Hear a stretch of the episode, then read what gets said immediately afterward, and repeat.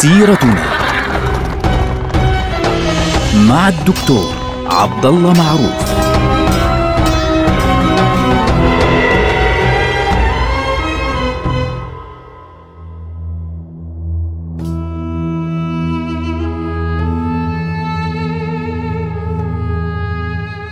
السلام عليكم ورحمة الله وبركاته. سيرتنا سيرة هذه الأمة ونحن الآن في عهد المعتمد والمعتضد من بعده.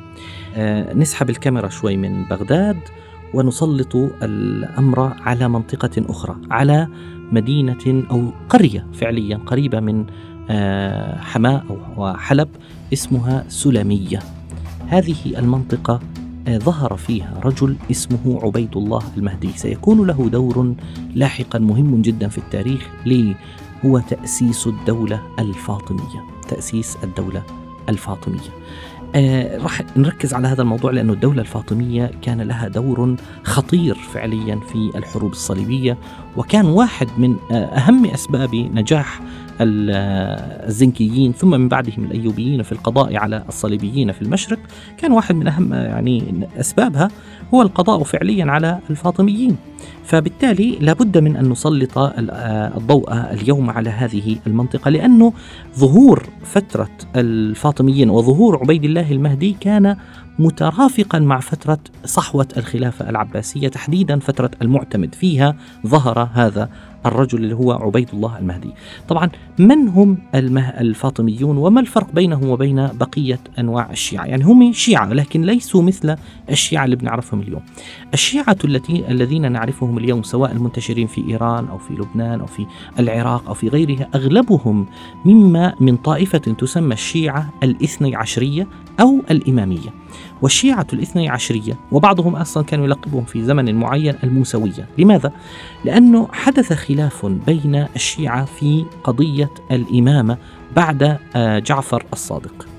طبعا إحنا بنعرف إنه الشيعة عندهم الإمامة. هذه الإمامة معناها إنه هو الشخص المسؤول عن آه، قيادة المسلمين بعد علي بن أبي طالب رضي الله عنه الذي ورث حسب رأي الشيعة. طبعا هم يرون انه علي بن أبي طالب هو الذي ورث الإمامة بعد النبي صلى الله عليه وسلم. الذي يهمنا هنا إنه الأئمة المتفق عليهم بين جميع طوائف الشيعة هي هم.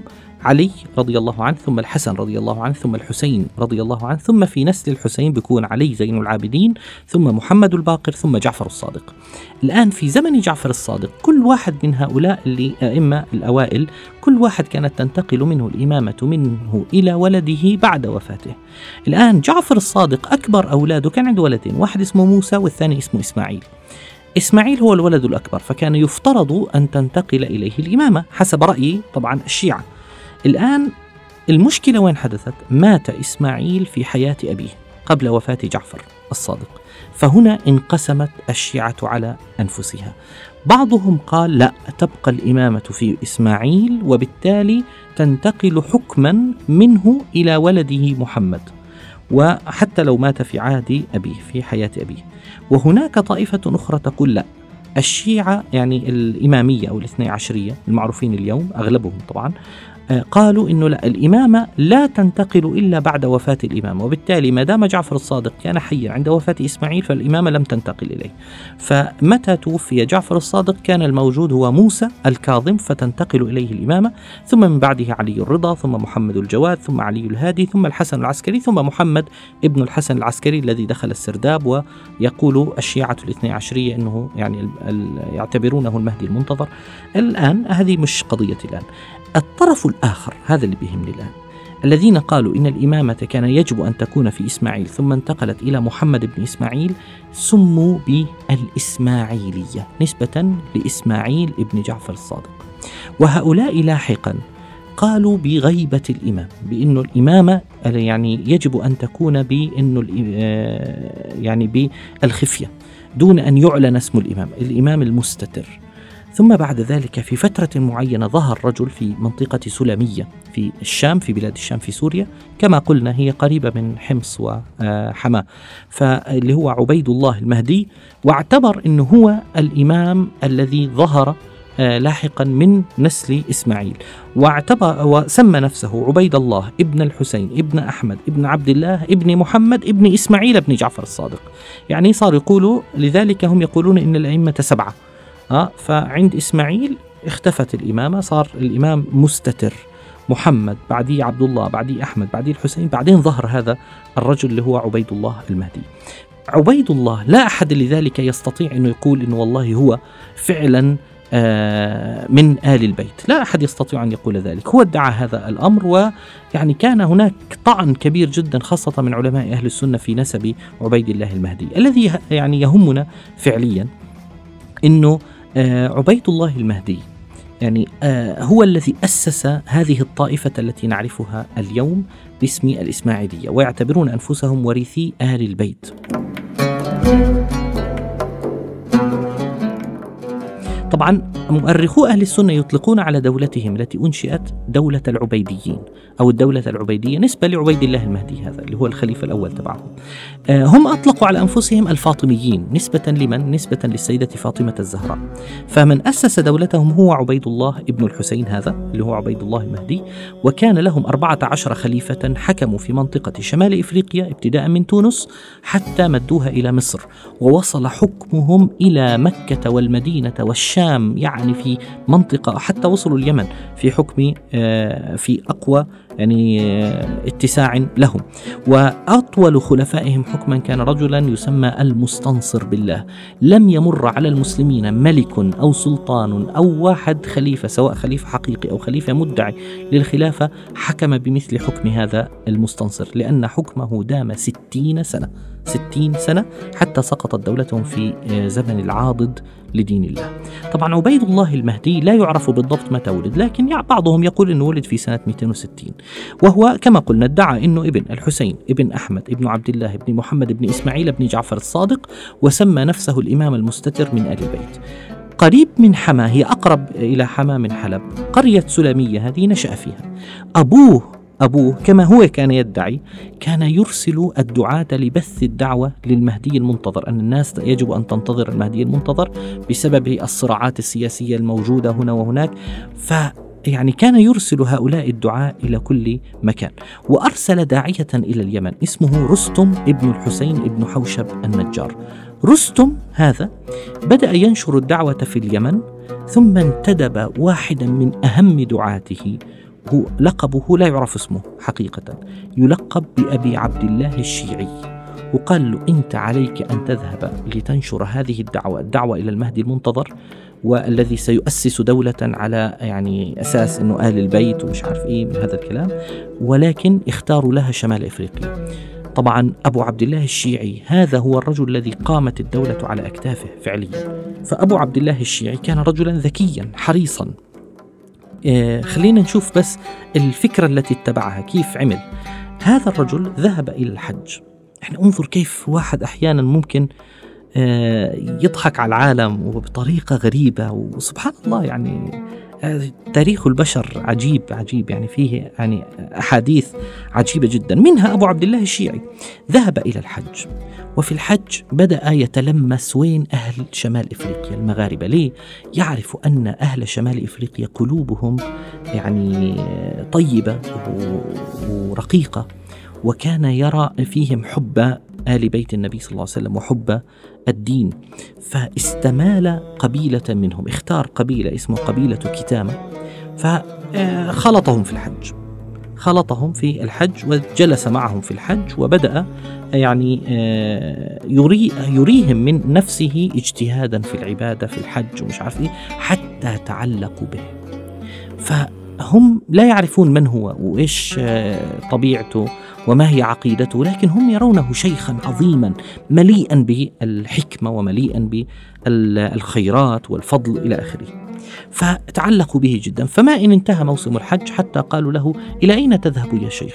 فإيش قال لهم؟ قال لهم والله أنا أذهب إلى مصر، لاحظوا الذكاء، لم يقل لهم أنا أذهب إلى شمال إفريقيا، هو يريد, يريد أن يترافق معهم في الطريق، فقال لهم أنا أريد أن أذهب إلى مصر، فقالوا له ها ممتاز إحنا رايحين لشمال إفريقيا يلا. يعني نذهب إلى تونس وأنت تذهب إلى مصر نترافق في الطريق.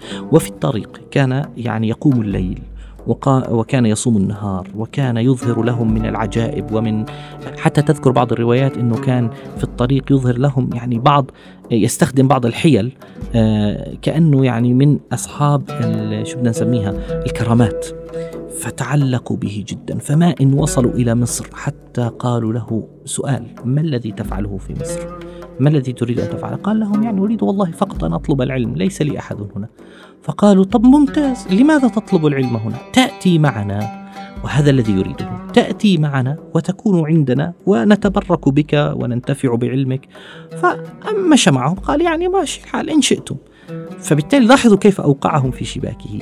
فأثناء الطريق عندما استوثق تماما من إيمانهم تماما به كشف لهم نفسه إنه هو داعي المهدي. وكان يقول لهم إنه أنا يعني من علمني هذه العلوم كلها هو المهدي المنتظر والمهدي موجود والمهدي كذا ويعني أصابهم بلوثة من الهوس في حب المهدي وفي عظمته وقال لهم إن الله قد اختاركم أنتم قبيلة كتامة لأن يعني تكونوا أنصار المهدي الذي حدث عنه رسول الله صلى الله عليه وسلم إلى آخره. فبالتالي يعني كانت الأمور خلاص اكتملت. فلما وصل إلى كتامة كانت هذه القبيلة قبيلة كبيرة جدا. هذه القبيلة طبعا في تونس. فكانوا يقولون إذا يعني ما دام المهدي موجودا وهذا زمنه لماذا لا يظهر عندنا؟ فأرسل إلى عبيد الله المهدي عن طريق طبعا شيخه اللي هو رستم يرسل إلى عبيد الله المهدي يقول له أبشر تعال البلاد جاهزة. في هذه المرحلة كنا في مرحلة المكتفي بالله الخليفة المكتفي لسه قبل صحوة الخلفاء بقليل. فوصل الخبر إلى المكتفي فأرسل يطلب اعتقاله فمباشرة فر إلى مصر ومنها فر من الشام إلى مصر ومنها فر إلى المغرب فوصل بعد عناء طويل إلى القيروان. كان ذلك في عام 297 في هذه المرحلة وطأ له أبو عبد الله الشيعي في منطقة القيروان بأنه هزم زيادة الله الأغلبي آخر أمراء دولة الأغالبة في هذه المنطقة وسيطر بالفعل على هذه المنطقة بالكامل. فلما وصل عبيد الله المهدي إلى القيروان استقبل استقبالا حافلا يعني عظيما من قبل قبيلة كتامة وهم يظنون أنه المهدي المنتظر. فأعلن نفسه خليفة في القيروان وزحف منها إلى مدينة رقادة فأقام فيها ثم بدأ حكمه من هذه المنطقة. كان يشتري الذمم.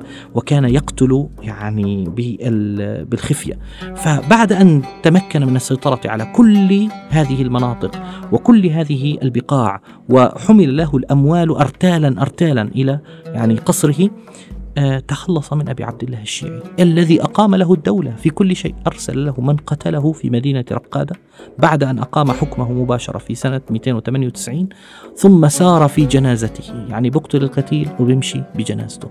هكذا قامت هذه الدولة وبنى عبد عبيد الله المهدي مدينة سميت المهدية ما زالت موجودة إلى اليوم وفي تونس وبدأ يحاول أن يتطلع إلى مصر ولكن في مصر كانت العباسيون يعني وأنصار العباسيين اللي هم الطولونيون ثم الأخشيد كانوا بالمرصاد له فلم يتمكن من الوصول إلى مصر. هكذا قامت دولة الفاطميين في شمال إفريقيا وبدأت تحاول أن تصطدم لأول مرة مع الدولة العباسية. فهنا لأول مرة في التاريخ الإسلامي يظهر عندنا خليفتان. خليفة سني موجود في بغداد اللي هو المعتمد في ذلك الزمان وخليفة إسماعيلي شيعي موجود في شمال إفريقيا في القيروان. نلقاكم على خير. والسلام عليكم ورحمة الله وبركاته.